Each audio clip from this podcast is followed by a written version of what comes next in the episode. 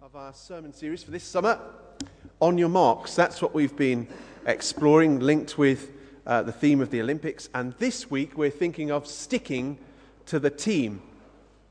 But I'm not going to give you a sermon uh, like normal. Don't all clap and cheer at once.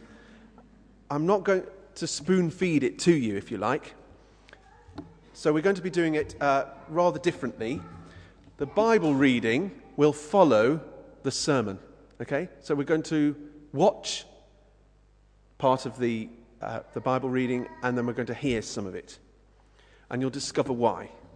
Also, getting something out of the Bible today will involve some effort on your part. But I don't want it just to be about words. I don't want you to just think, I need to try to get something out of this.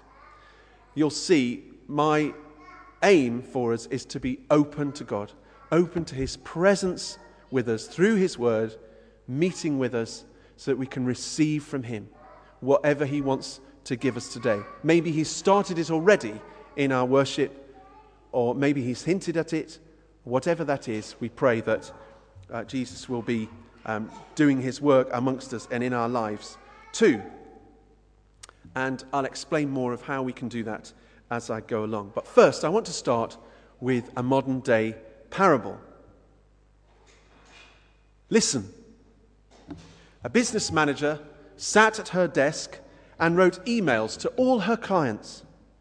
As she sent the emails, some were swallowed up by anti spam software and never reached their destination. Some went into people's junk boxes and went completely unnoticed.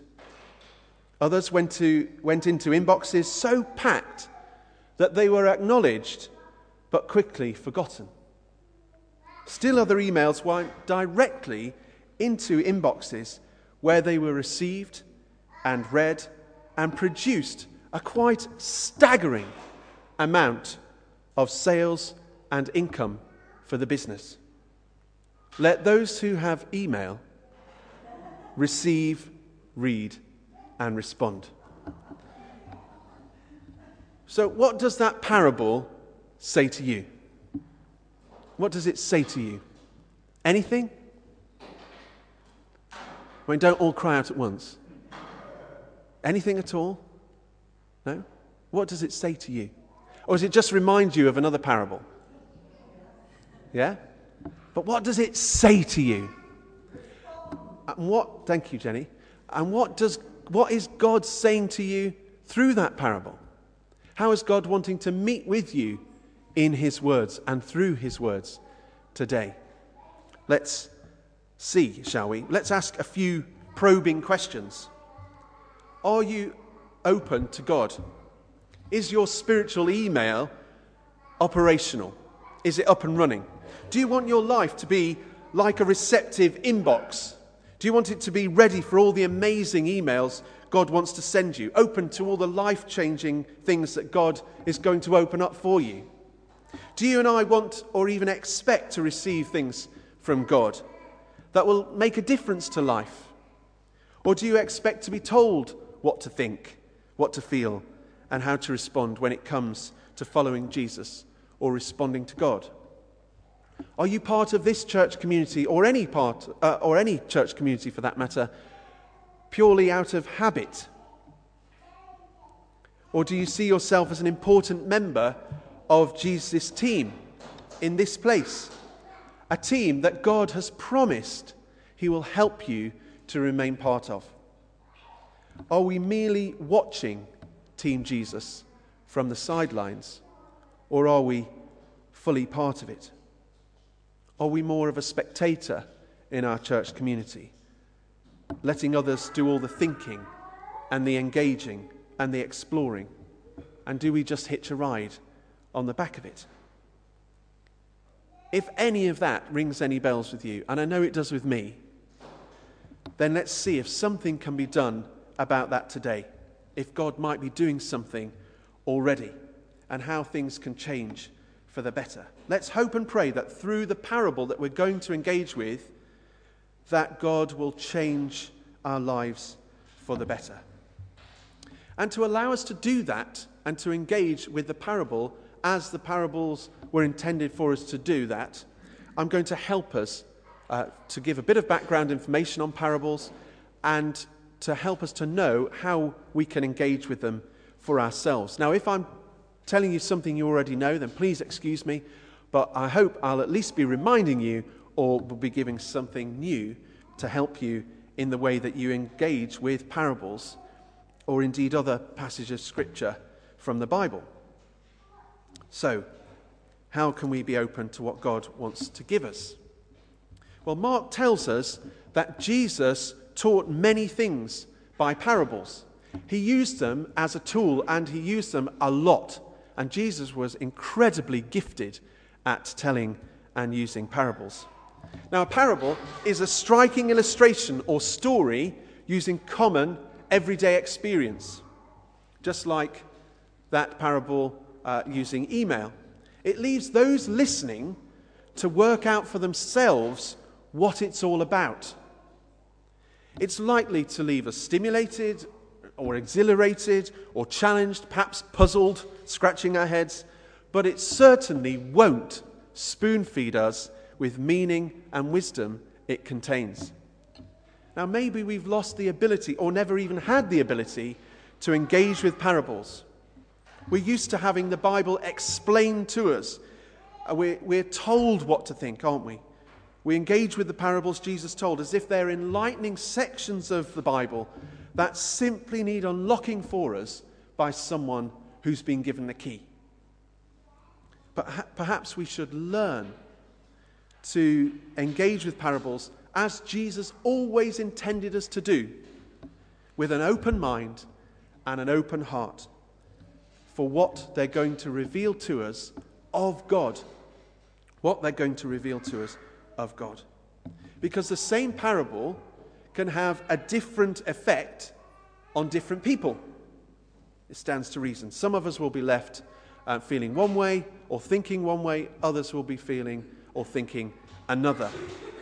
Some might have a flash of inspiration, others might be left feeling quite bored or nonplussed by it all because, well, it's, it's saying something completely different to them.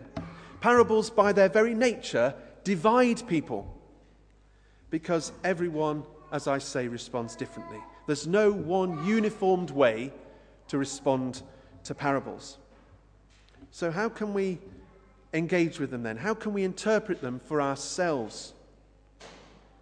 Well, parables have been compared with political cartoons, the sorts you find in newspapers.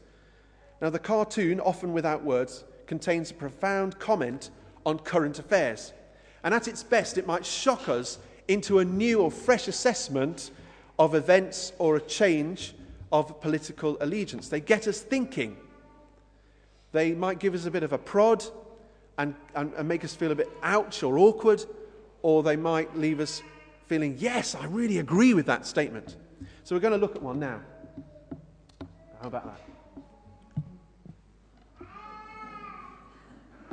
Okay. So, Ryanair. If anybody's ever fl- flown with Ryanair, you'll, you'll get the drift of this. That boarding is complete chaos, and the quicker you go about it, the better it is for all concerned. So here it's saying that a lion's chasing them on board, anything to speed up boarding. Okay? But of course, getting something from that requires that we have some background information, doesn't it? That we need to know Ryanair, we need to know what Ryanair is like, or to have heard about it, and we need to know what the whole boarding experience can be like. You can, you've got to have some kind of information. So you need to know um, what's going on in the world. You need an understanding of, of the context and a willingness to think through the implications. And those who benefit come prepared, ready to receive. They come with an open mind and an open heart. Some respond well, others don't. And maybe that's one of the messages that we might find in today's parable that some people respond well to the message of God's love, whilst others don't. What we get out of the words of Jesus depend on how, we, how prepared we are. Are we ready to receive? Do we come with an open mind and an open heart? In other words, is our computer on? Is Outlook or Mail up and running? Is your inbox ready today? Are you waiting for the email uh, with the message of God's love? Being prepared is a key part of this. And so we're going to engage with the parable and we're going to hear it, but first we're going to watch it. And I encourage you to go with the flow, to resist the urge to feel that you need to be having the same experience as somebody else. Okay? And if you hear about it afterwards and somebody says to you, oh, such and such a thing, that you still resist the urge to feel that you needed to have had that experience. That's not true. God will speak to each of us differently. So listen and watch, knowing that we all will have a different experience in it. But above all, I encourage you to come prepared to receive whatever God wants to give you, to meet with God in whatever way that He wants to meet with you today. And pray that that might be a life changing experience. And then after we've watched it and heard a little bit of uh, our Bible reading today that Cheryl's going to read for us, Tim's going to play some music quietly for five minutes or so. And during that five minutes, I want you to listen and to be open to God. And I'm going to be doing that too. And some questions will appear on the screen and they'll move through gradually during that five minute period. Just in case you want some prompts or some help or a little bit of uh, a guidance during uh, this time. But I want us to be open to hear and receive whatever God wants to give us. So, firstly, we're going to watch the parable, and then Cheryl will read to us.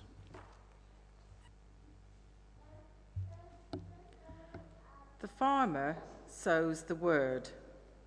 Some people are like seed along the path, where the word is sown. As soon as they hear it, Satan comes and takes away the word that was sown in them.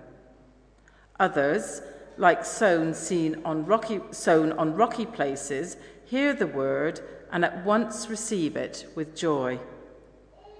But since they have no root, they last only a short time. When trouble or persecution comes because of the word, they quickly fall away. Still others, like seeds sown among thorns, hear the word, but the worries of this life, the deceitfulness of wealth, and the desires for other things come in and choke the word, making it unfruitful. Others, like seeds sown on good soil, hear the word, accept it, and produce a crop 30, 60, or even 100 times what was sown. Jesus, may what you have said to us today and given to us today be received like seed in good soil, and may it take root, flourish, and produce great things for you. In your name we ask this. Amen. And of course, the, the uh, Gospels contain lots of Jesus' parables. So I encourage you, read some more and use what we've explored today as a tool to help you to receive more messages of God's love in your life. Just engage with them with an open mind and an open heart and see what God does in through you and what he says to you. Amen.